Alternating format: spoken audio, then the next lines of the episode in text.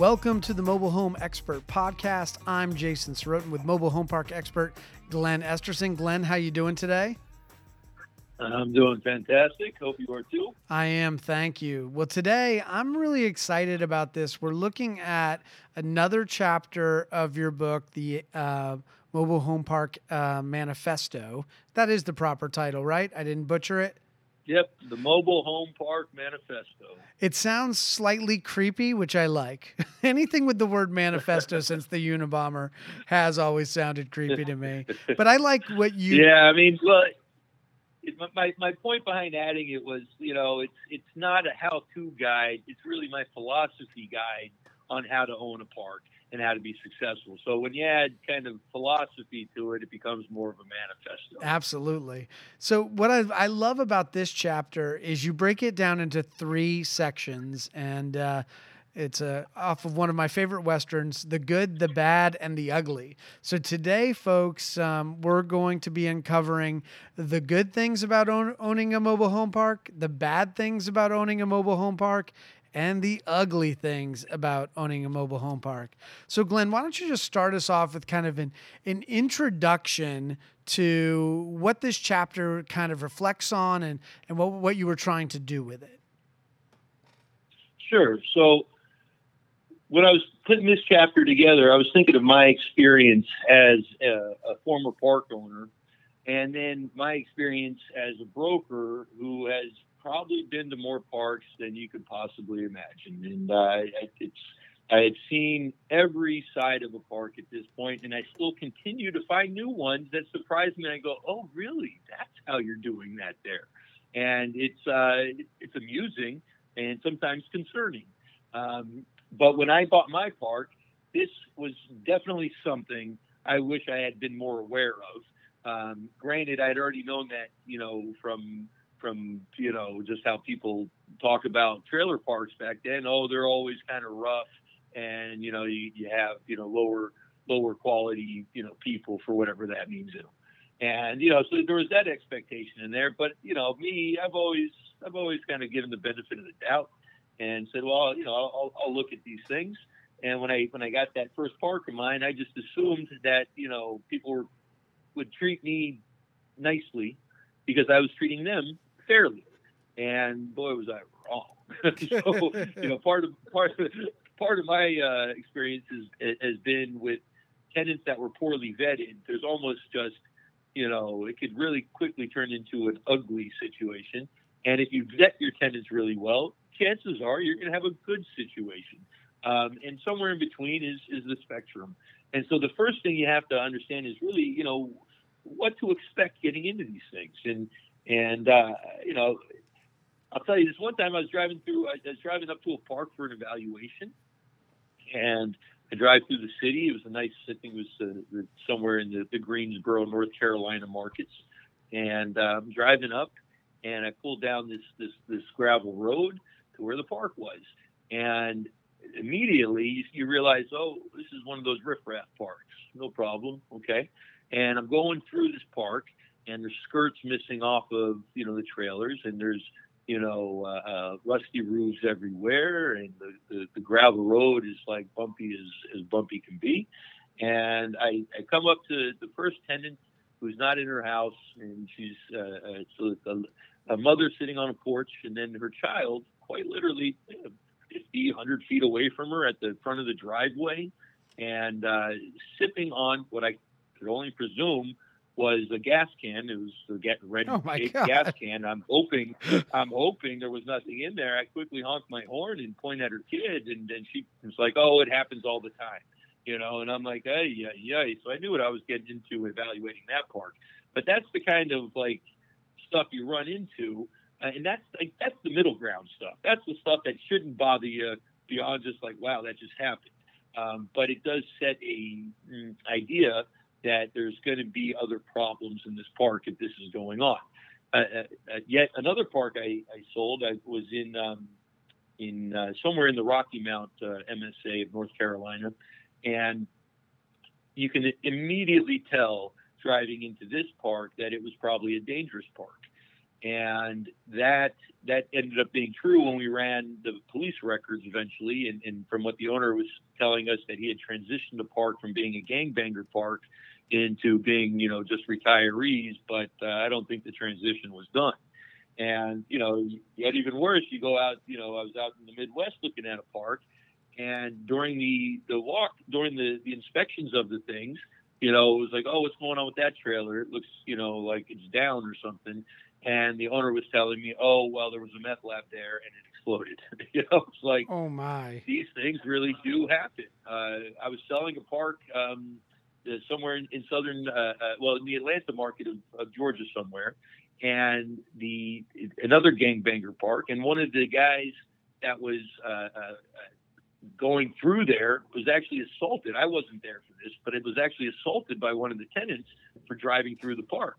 And, you know, that park had a rap sheet. This was, you know, it would hit the floor from, from your desk. It was, uh, uh, you know, these things can get real bad real quick. And once they get that bad, they're really losing value, and they're going to be really hard to sell. And you're really going to have to lower your expectations. Um, of course, I've been to beautiful parks all over the place that are absolutely someplace I would not mind if my mama lived in. Right. And that's important. She was, you know, You know, and, and and and so, you know, like some of these parks are, are beautifully paved and landscaped, and the homes are in great condition, and you can tell there's a sense of community, and, you know, you can tell it's a safe environment, and that's, you know, that's refreshing to see. And we're seeing more and more of those actually come about nowadays, because a lot of people have taken uh, a, a lot of these older, more worn parks and have transitioned a lot of them.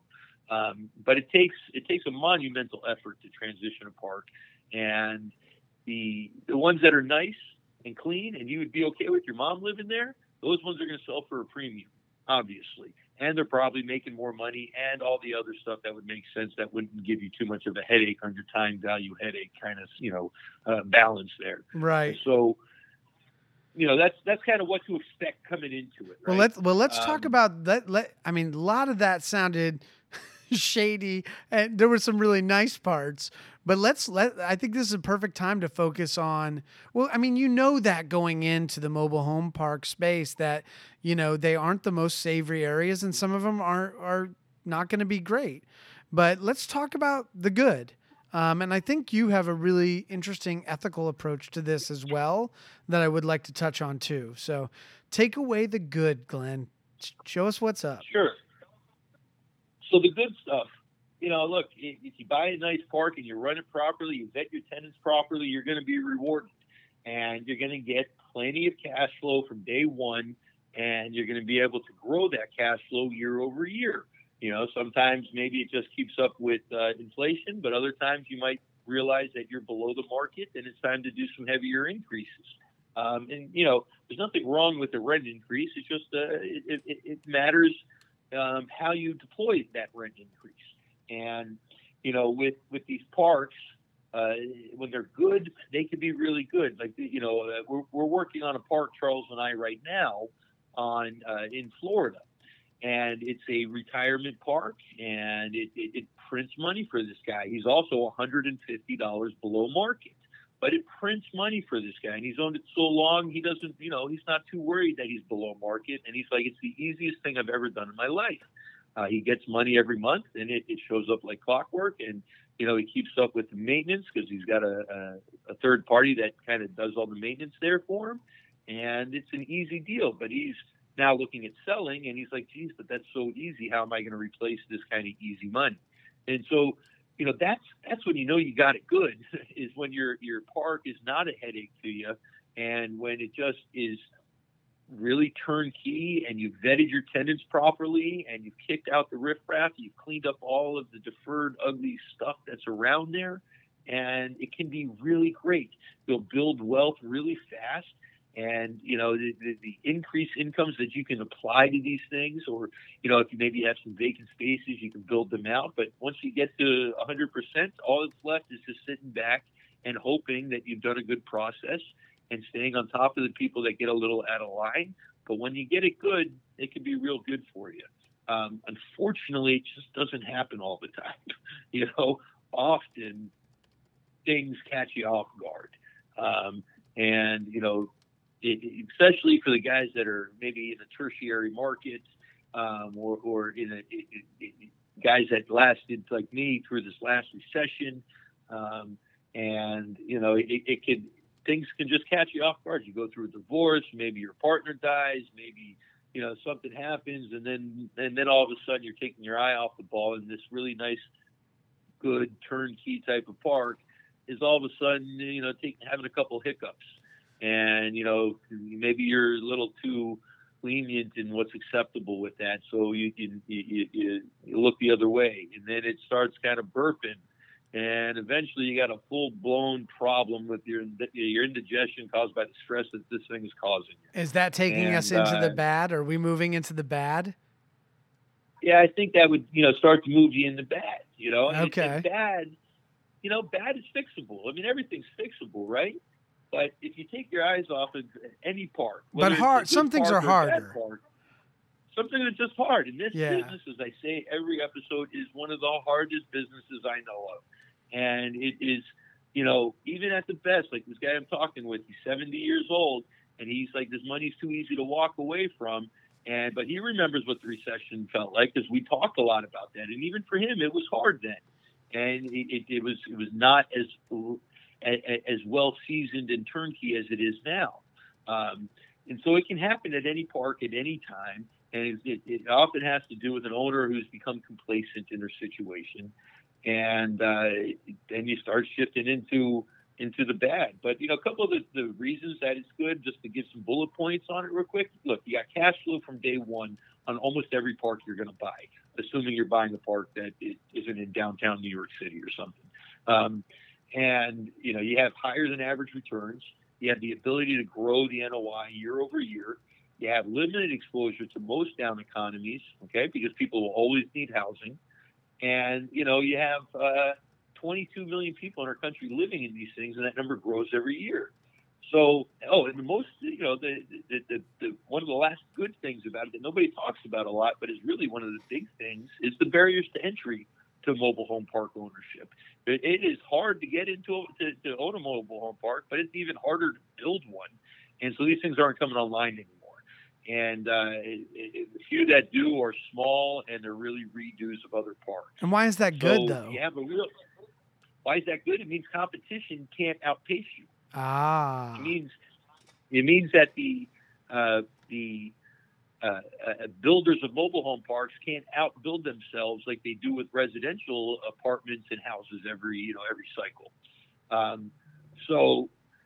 That's that's why barriers to entry is a real good one for mobile home park ownership.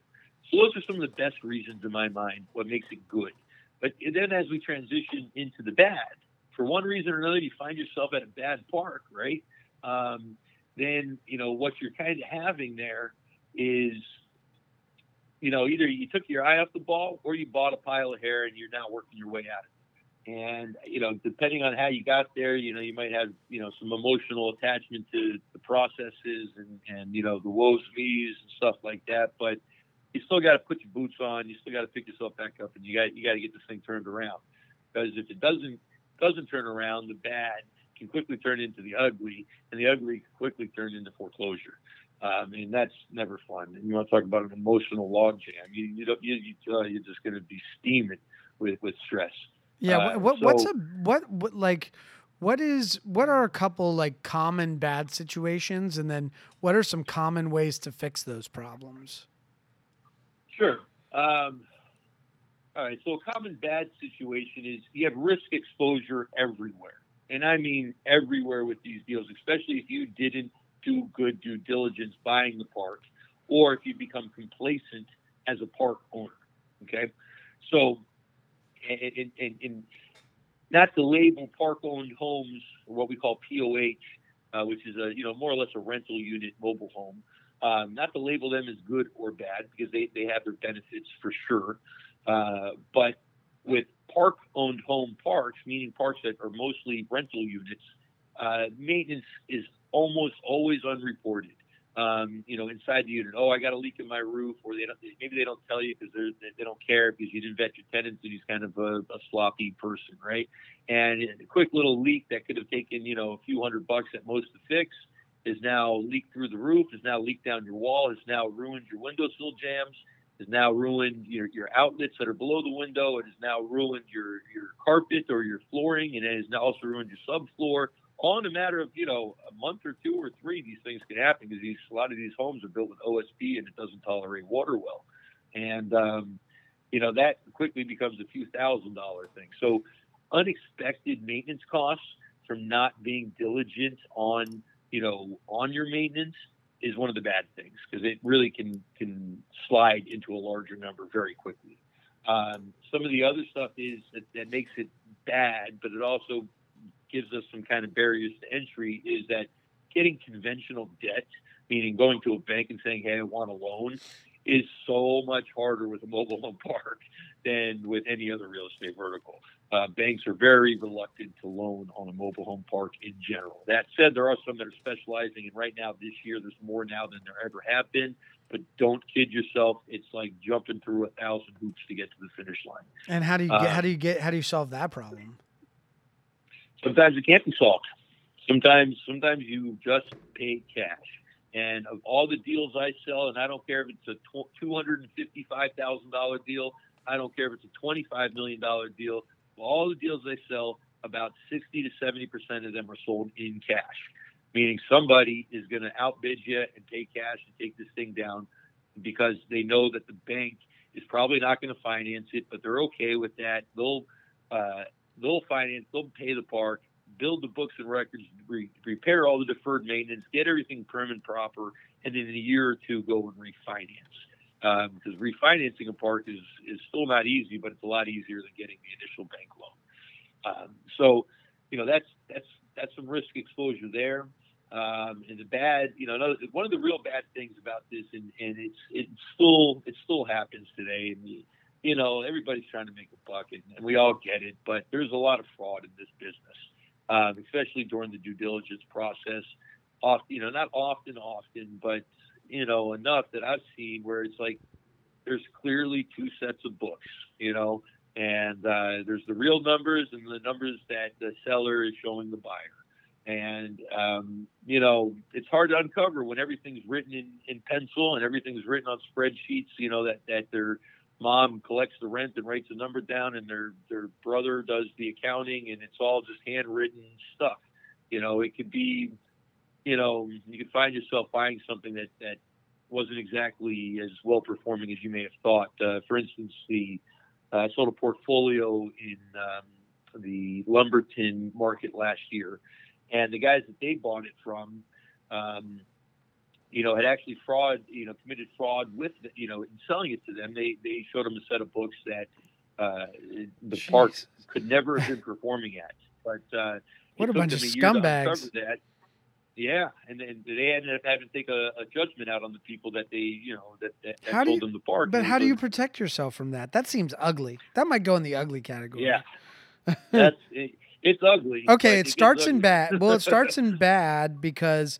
It was a bad due diligence, and then that's what causes it to go ugly, right? Yep, it definitely adds to it, right? So you have, you know, owners typically have very limited books and records to start, so you're making a lot of assumptions, kind of like what we talked about in that last episode where there's, you know, if a buyer's making assumptions, he's, he's probably making assumptions on the low end, but he still could be making wrong assumptions. And, you know, you, you have to kind of fill in a lot of blanks. You really have to understand how to do due diligence properly and not be lazy with it, or you're going to be making assumptions that could cost you. Um, and it, to complicate the matter, this, you know, our business is a cash business most of the time. And it's, there's been a huge transition this last few years over into um, digital, you know, uh, uh, digital payments and, uh, you know, insisting on just money orders and stuff like that. But, you know, historically, it's been a cash business. Tenants pay their three hundred dollars or two hundred dollars or whatever it is to the landlord in cash. And I know for sure, like when I had it, you know, sometimes the cash maybe didn't all make it into the bank account uh, for one reason or another, and it maybe wasn't recorded properly. And, you know, so then a buyer has to take my word for it that, oh, no, no, no, no, no, Johnny always pays in cash, and I just use his cash to buy, you know, supplies for the park, but that money's really there. Oh, my God. And so, right? It's, it, it's, it, it's, uh, I was kicking myself for it, because when I sold my park, I had to meet market. I couldn't improve my income as well. And, and you know, that was, that was at the end of the recession, and it was a real pain in my butt, you know, and I, and I thought I was a smart guy. Right. Um, right. But, well, we all learn. You know, uh, it, we all learn. So, you know, those are some of the, the bad sides of it. So, so where does it um, get and, and ugly? One more bad side. Oh, one more bad. Okay. So it gets ugly. It almost always, and this is a good transition, you know, it, it, the ugly starts, unfortunately, with the owner or previous owner. And it often boils down to that tenant that they brought into that park. Um, often, myself included at times, would see a guy pull up in a nice car who comes out, somehow has a pile of cash in his hand, and, hey, look, uh, I need to rent the unit. I need to move in fast.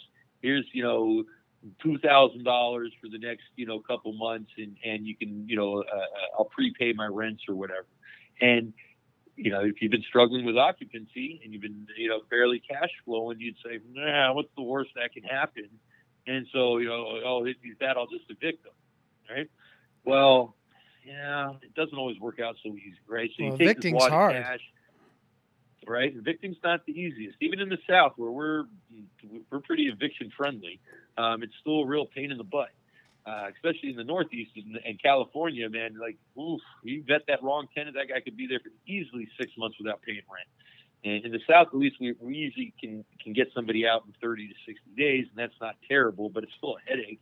But if yeah. you don't vet, so so they don't they, they let this guy with his cash move in. They don't do the application check, and you know just, he says he's a landscaper or something or whatever, and you know you, you don't really vet him well. Next thing you know, you have a you know a potential person in the park who's going to ruin your park. And in, in my case, I've done that before, and before I knew it, I had a whole park full of crackheads. And I'm not being, you know, facetious. I'm being literal. I had a whole park that was not on crack. And then a month later, I had a whole park that was pretty much on crack. And, um, you know, all because I let this this guy with the nice car who did landscaping in the wad of cash move in. Now, of course, I never saw him go to work. His lawn was always, you know, overgrown. And I, it made me say, shoot, I just put in a drug dealer. I know I did. And, and uh, then everybody was on the crack. And by by the thirty days that I wised up to this, I said, man, you are out of here. And, you know, he wouldn't move. Uh, right? He's like, no, you can't evict me. Um, well, I, I, I can, and I'll refund your money, and you're getting out of here. And I had to go through a whole process to get him out of there, and it was a real pain in my butt. By the time he got out of there was, you know, maybe sixty days later. And and does it the, is it uh, scary, too? I mean, you're dealing with, oh, yeah. You know, people. You're dealing with, with I'll, I'll tell you how this ended. Um So, you know, the whole park at this point, not the whole park. I mean, I still had some good tenants, but basically out of my thirty-something tenants, I had twenty-something crackheads. And uh, and that was by the, you know, ninety days now into this thing, and nobody's paying their rent. And, and I, I did get that guy out, but the next lady in line was like, I know how to do this. We can all get free rent. We'll just keep, you know, damaging the septic system and say it's not safe to, you know, to live here, so I'm not paying my rent until it's fixed. And, boy, for like a few months, I got hammered by this stuff until I finally got, I, I said, one day enough's enough. Nobody's on a lease, thirty-day notice to, the, to almost everybody in the park. And I had to kick every single person out other than five or six people. Did they destroy and, your, your places? Oh, they were destroyed. Some people had taken dirty diapers and smeared them on the walls. Oh, other people my had, God. Had, I mean, they took all their dirty this is truly the ugly. With them and then, and then peed all over their laundry. And, you know, just left it in there for days locked up and dog poop everywhere. And this wasn't one specific unit, okay? Right. This is like, what do you what do, man? Well, that is, begins.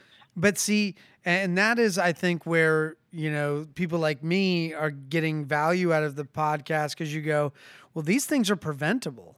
You know, you can know the signs and look for copycats of these specific demographics and do your best to stay away. And will some slip through the cracks? Yeah, shit happens.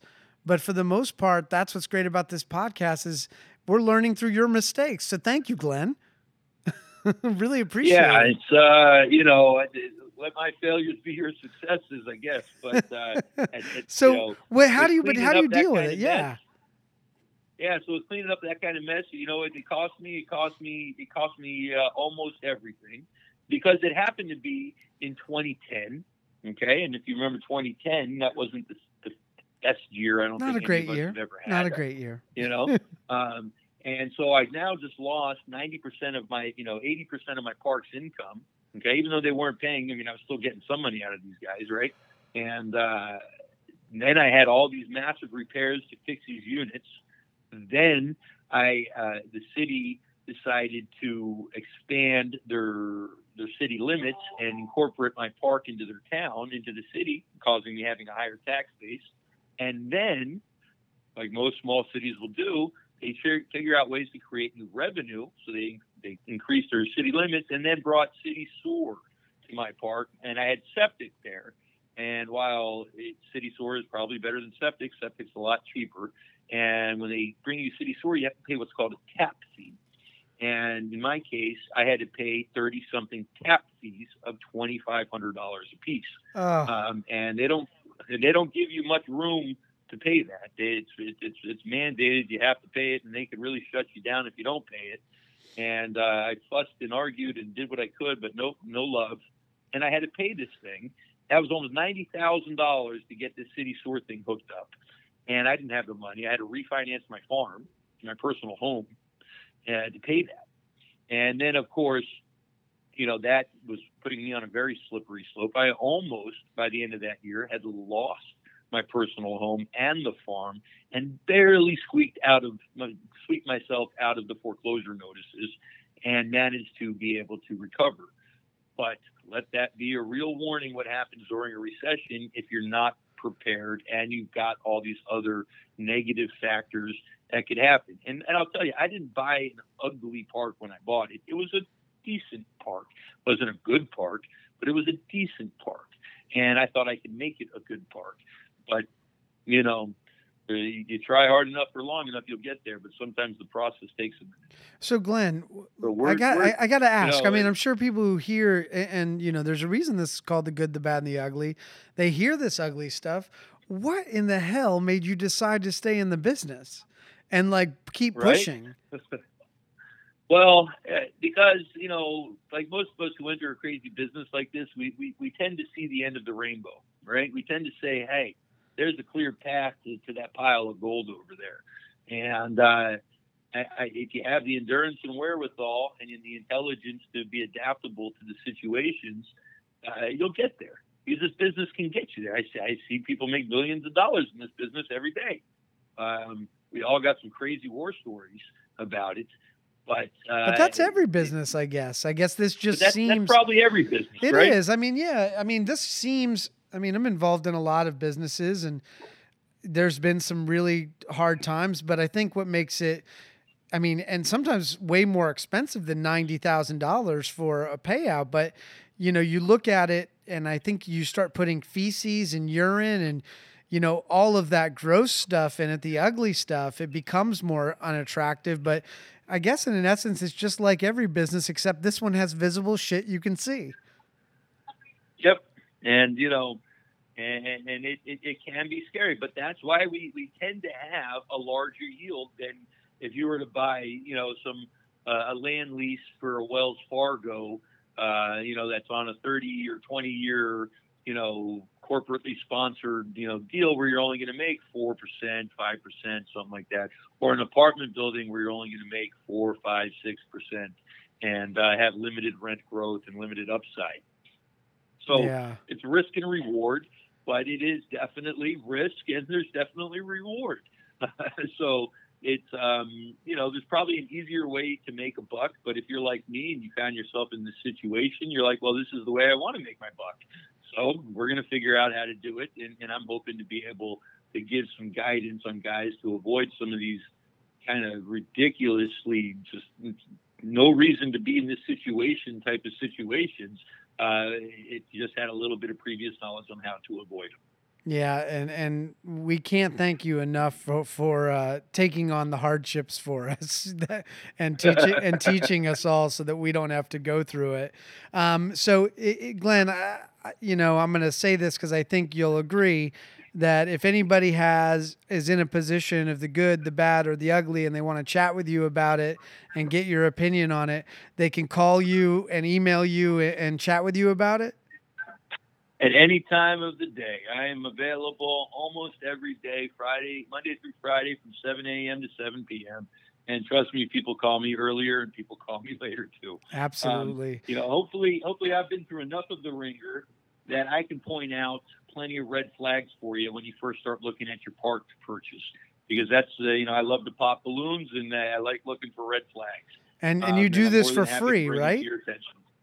And I do this for free. That's correct. It's uh, you play the long game. One of the services I do. Yep. Yep. It's the long game. I'm hoping by giving you quality service and, and, and honest service and, and service that is timely, that you'll see that uh, I, I kind of want to be around in this business for a long time, and, and I'm hoping that you'll be a client of mine for a long time as well. And you can learn more about Glenn at the m h p expert dot com. Tons of blogs and resources on the site. You can reach Glenn at gesterson.